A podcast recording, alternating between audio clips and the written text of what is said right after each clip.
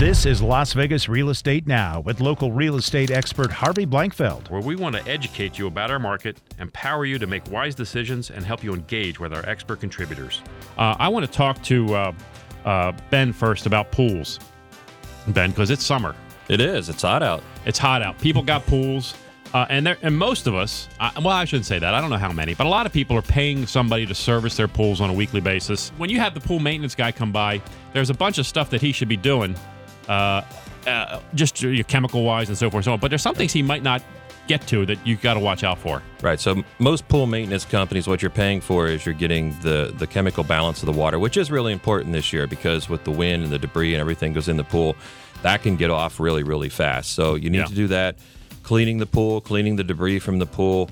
Uh, cleaning the filters periodically. That's all the things that goes into that basic pool maintenance. But there's a lot of things that your your pool maintenance guy probably isn't looking at on a day to day, week to week basis. That's what's great about pool automation too. Is a lot of the new systems now have uh, remote controls that you can actually control your spa and all the equipment from inside the house. So a- as an owner operator, it makes that really easy and convenient. But yeah, there's a lot of things that go into the pool uh, beyond just the day to day, week to week cleaning and maintenance with your pumps and your valves and your, Right. your gaskets and your filters. And So, what are the, some of the most common issues you see when you're doing a pool inspection? well, it, it, it's funny when we inspect pools because we'll go in and there's so much variety in the systems.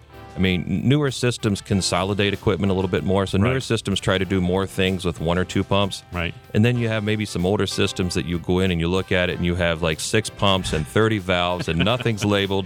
And you look at it and you go, oh, my, I, I got to figure this out now. Right, right. So, Yeah, so some need- of them are very complex. Pump seals. So the seals on your pump, those those dry out, those start to leak.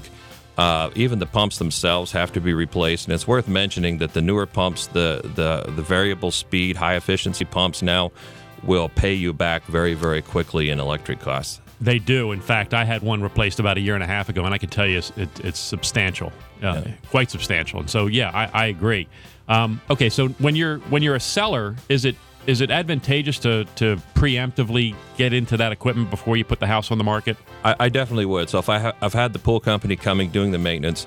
Uh, if I'm thinking about selling my house, I would say to the pool company, "Can you have somebody come out, maybe a, a technician who's at a little higher level than the pool cleaner guy, and, just go over my equipment and let's see what might need to be done or what might come up in the process?" Because that's where we have a lot of findings. We always have a lot of findings with pool equipment. The other thing, Ben, that we want to talk to uh, to you about today was some uh, LEDs, LED lighting. Uh, it's a, it's you know, it's been around for a while now, and some people have are all in, and others are like eh, a little suspicious. Tell me about LED lights and your your your uh, impression.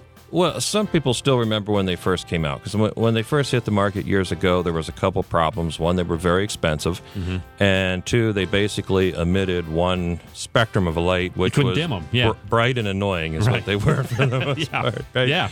but th- they've really come a long way. The cost has come down.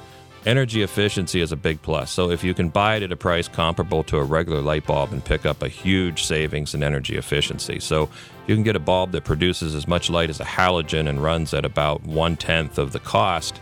Then that's that's that's kind of a no-brainer for energy efficiency wise. This is Las Vegas Real Estate Now with local real estate expert Harvey Blankfeld. Thanks for listening. And remember to tune in every Tuesday at 9 a.m. right here on AM 720 KDWN.